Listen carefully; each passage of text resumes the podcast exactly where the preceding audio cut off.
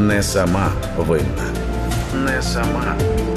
Спільний проєкт громадського радіо та громадської організації Дівчата.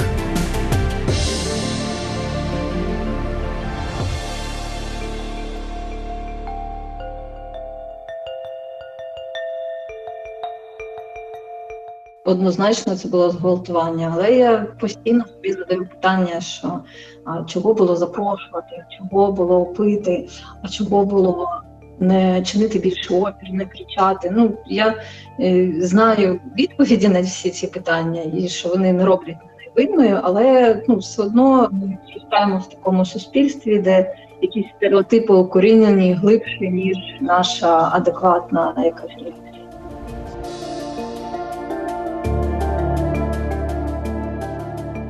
Я вже стикнулася з цим засудженням, і... але я все одно думала, я піду в поліцію.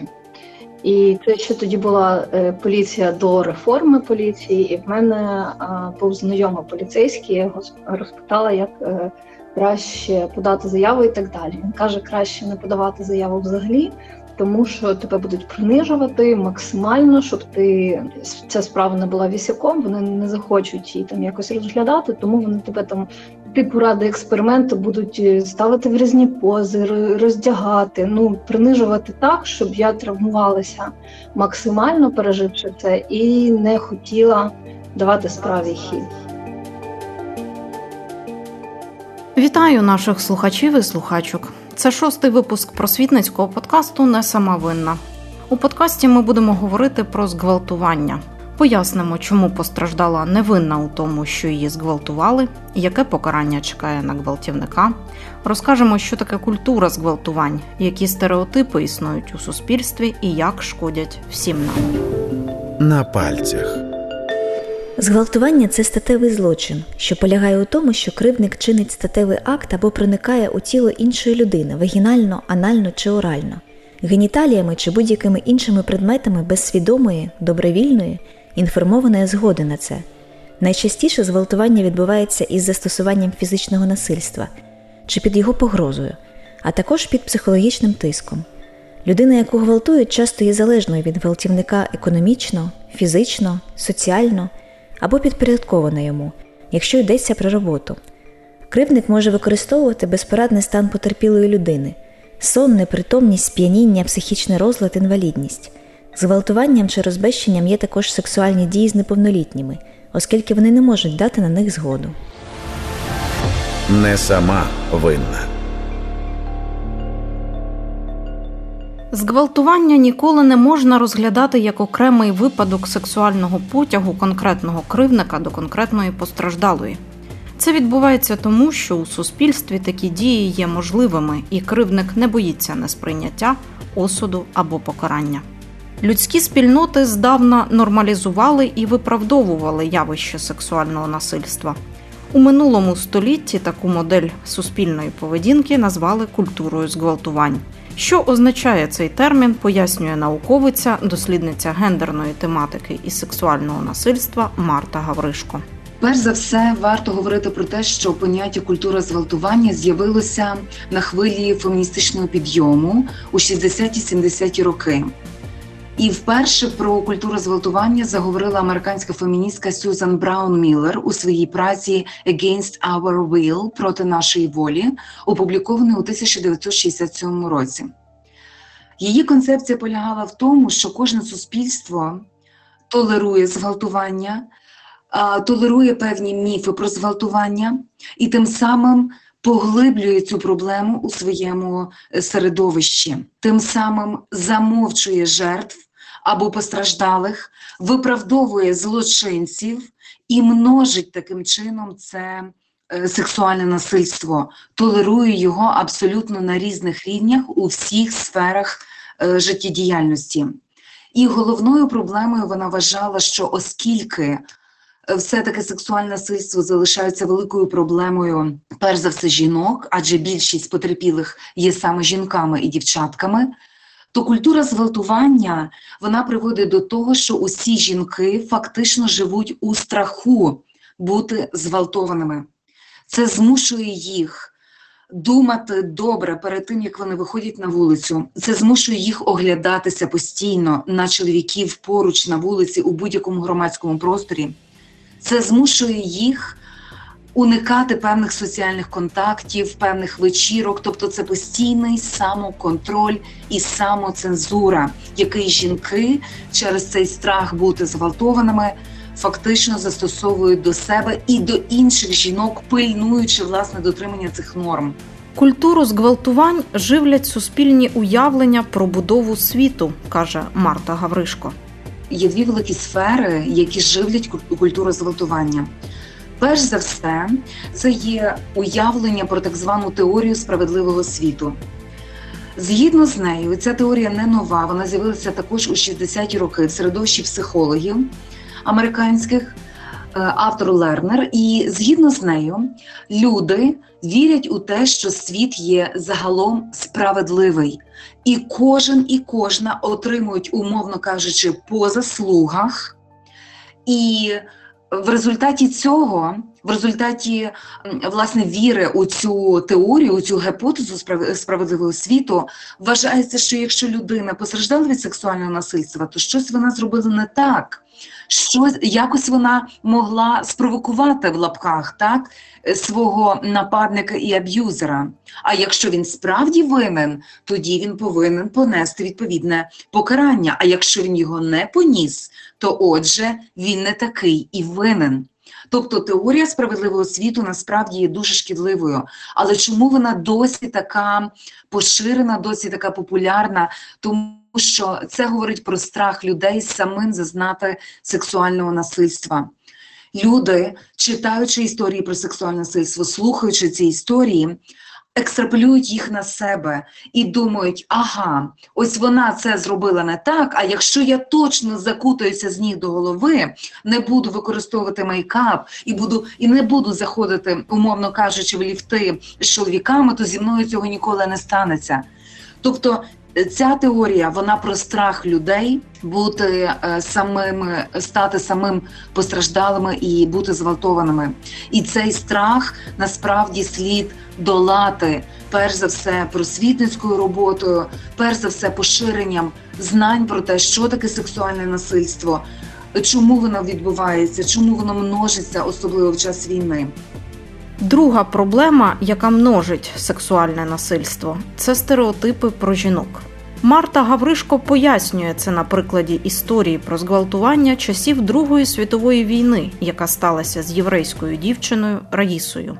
Друга проблема, яка чітко яка е, пов'язана власне з цією теорією справедливого світу, це так звані міфи про зґвалтування або стереотипи про зґвалтування. Я працювала із архівно-кримінальними справами радянських повоєнних судів, які судили нацистів, їхніх союзників та місцевих колаборантів. І наскільки я була вражена однією справою, яка стосувалася Одеської області, і потерпілою в ній була єврейська дівчина, яку зґвалтував її ж шкільний товариш, який на той час належав до місцевої поліції. Він охороняв її, а далі за підкуп звільнив її батьків і е, обіцяв звільнити її. Але по дорозі, ведучи її до батьків, він зґвалтував її. Так, от в чому полягала проблема? Незважаючи на те, що радянське правосуддя було дуже строгим до усіх колаборантів, нацистських колаборантів під час війни, і це були дуже великі вироки, і вони були упереджені. І ці суди були політичним інструментом, і прокурори радянські були цікавлені у тому, аби максимально більше людей власне е, понесло відповідальність за будь-яку форму колаборації, не зважаючи на все це, навіть прокурори, допитуючи, е, допитуючи потерпілу цю раїсу, навіть вони підважували її слова про зґвалтування. Вони питали її, наприклад, чому ніхто не чув вашого крику, і вона пояснювала, ця людина мала зброю. Крім того, якщо б я кричала, почули б інші поліцейські, мене б повернули до групи цих євреїв, яких вели у Богданівку на розстріл у табір. І вона говорила: тоді її питали і прокурори, і судді. Е, її питали, чому ніхто не бачив на вас е, порваного одягу? Можливо, е, на, на це була згода. Е, і і це стосується ще одного міфу про зґвалтування: про те, що потерпілі завжди мають чинити опір, тільки тоді це справжнє зґвалтування. Але сьогодні ми знаємо, що потерпілі можуть просто завмерти. І навіть сьогодні, в контексті російської агресії, ми говоримо про те, що головне завдання жінок і чоловіків, які потерпають від сексуального насильства, зберегти життя і врятувати своїх близьких. Тому е, чинити опір не завжди може бути рішенням вдалим в тій чи іншій ситуації. І ці реакції є дуже дуже індивідуальні. Але для мене е, власне було шоком бачити цю несенситивність до е, до потерпілої і поширення цієї культури зґвалтування цих міфів про зґвалтування. В результаті цей е, колишній колаборант був засуджений, Яків був засуджений до 10 років е, трудових таборів, але жодного обвинувачення в зґвалтуванні стані не було.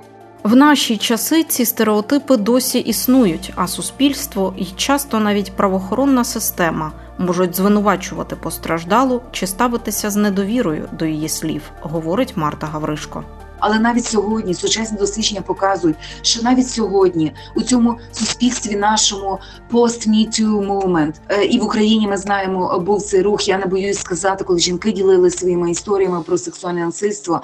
Навіть у цьому суспільстві нашому, коли ми знаємо, начебто, вже дуже багато, коли закони, які розділяють і е, сексуальні домагання, і зґвалтування як таке, і сексуальне насильство окремо, навіть в нашому кримінальному кодексі цьому присвячені три статті, ми бачимо, як досі і прокурори, і судді, і адвокати не вірять жертві. Як вони питають е, її е, про її сексуальні контакти, про її сексуальну історію, і це є несправедливо. Історія героїні, яку ми записали для сьогоднішнього випуску подкасту Не сама винна, сталася давно. Жінка, яка пережила зґвалтування, навіть через багато років погодилася говорити про пережите лише на умовах анонімності. Тому ми змінили її ім'я. Твій досвід цінний. Вікторії було трохи більше 20, коли вона відвідувала творчу студію. Атмосфера в колективі видавалася доброзичливою і відкритою. Якось під час канікул Віка запросила в гості одногрупника, але з'ясувалося, що, попри дружні стосунки, він здатен на злочин. Я відвідувала одну творчу студію. Там було досить багато людей, молодих, е, творчих, цікавих і так далі. Е, і е, мені так трохи було за 20, і, в принципі, якось було літо, не було навчання. Студія, здається, тоді теж ну, взяла як канікули. І щось я списалася з одним хлопцем з цієї студії. Ми були в одній групі. Я щось сумувала по цим по спілкуванню зі своїми. Він е, сумував. Ну, Ми домовилися зустрітися. Я його запросила до себе додому, тому що ну, у нас у всіх було там таке відкрите дружнє спілкування, і тобто запросити людину додому не значило, а, що це ну, е, побачення. Тим паче, що ніколи ні я до нього ніякої симпатії не проявляла, ні він до мене, і я була закохана в зовсім іншого хлопця з тієї студії. і Це всі, всі знали і всі бачили. Я навіть в мене не було якихось е, таких думок. Ми щось випили якогось пива, тому що ну як сидіти там без пива, і він почав до мене приставати. Я йому пояснила, що ні, я не для того його запросила, типу я не хочу і так далі. І спочатку мені здавалося, що ну це буде просто е, непорозуміння, але він чим більше я опиралася, тим більше він е, проявляв е, впертості. І коли вже я якось фізично намагалася відбуватися, вже е, ну, почалися фізичні, як це сказати, фізич, фізична дія на мене. Е, тобто після якої в мене там на спині залишилися синці і так далі. Е, ну і я, в принципі, для мене була настільки ця ситуація незрозумілою, що я е, потрапила в цей шоковий стан завмирання, тому я вже не сильно там чинила спротив. І, власне, коли він поїхав, я ні, ну, нікому це не сказала. А потім я звернулася до е, людини, яка теж була в тій студії, і вона себе він себе називав психологом, хоча в нього не було ніякої освіти е, психологічної, і я до нього ходила там з, зі своїми тараканами в голові, і він казав: Ти мені маєш розповідати все, що в тебе в житті відбувається, важливого, ну, щоб ми якось коригували твою поведінку і так далі. І я йому це розказала, поділилася, і він розказав про це всій студії. І ну, дуже швидко почалось, почалась така штука, що я це все вигадую, що я е, спеціально просила до себе, що е, ну, ми ж пили алкоголь, і взагалі я не одразу розказала, мабуть, я чекала, доки він запропонує мені зустрічатися. а Раз він не запропонував, то Ну, от е, я так е, вирішила помститися, і коли я там якісь показала сенсі сказала, що ну я ж е, казала ні, я відмовлялася напряму. Він сказав: ну там він брав теж участь в цьому обговоренні, і він сказав: ну така, всі ж дівчата так перед сексом себе ведуть. І збігаючи наперед, коли я в себе в закритому дописі відкрила його ім'я. А мені написали дві знайомі дівчини і одна незнайома, мабуть, до неї донесли, що в них з цією людиною були точно такі ж випадки. Попри те, що пройшло багато років, Вікторія вирішила не питати інших дівчат, чи зверталися вони в поліцію. Чесно кажучи, не питала, і зараз я, коли е, ти питаєш, задалася таким питанням, чому?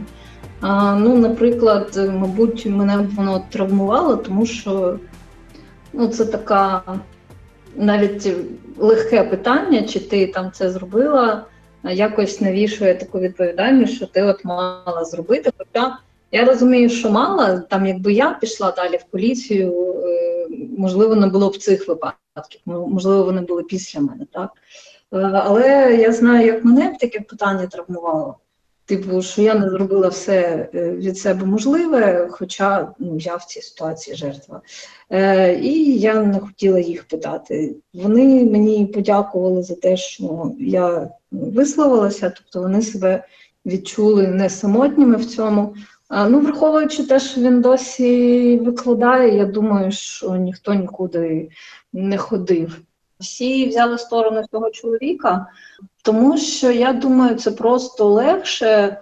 Я собі, типу, піду, тому що я пішла і там не змогла лишатися. І вони будуть жити як раніше, і, типу, нічого не сталося.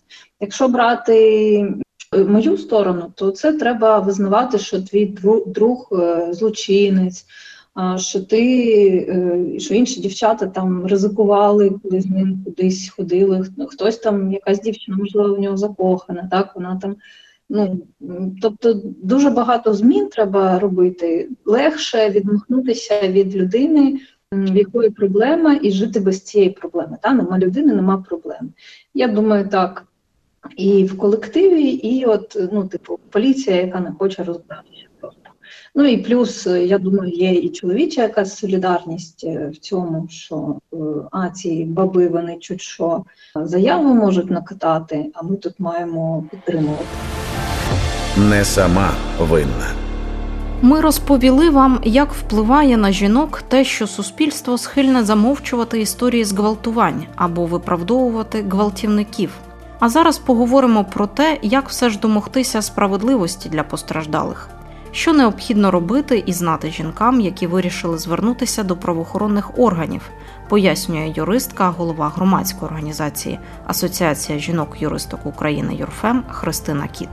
Якщо ми говоримо про зґвалтування, то в першу чергу важливо зібрати достатню кількість доказів на етапі досудового розслідування, тому що довести зґвалтування набагато складніше не вже тоді, коли справа передається до суду, а на етапі того, коли людина звертається із заявою до правоохоронних органів, поліція відкриває кримінальне провадження і відбувається досудове розслідування, і збираються всі необхідні докази, які ми могли б підтвердити е, факт зґвалтування. а Зокрема, не лише сам факт зґвалтування, а й докази, які б підтверджували те, що саме та особа, на яку вказує е, жінка, е, її зґвалтувала.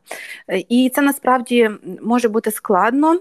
Чому? Тому що тут є два моменти. Перший момент залежить від того, коли постраждала особа звернулася в правоохоронні органи, тобто скільки часу пройшло від моменту зґвалтування до звернення правоохоронні органи.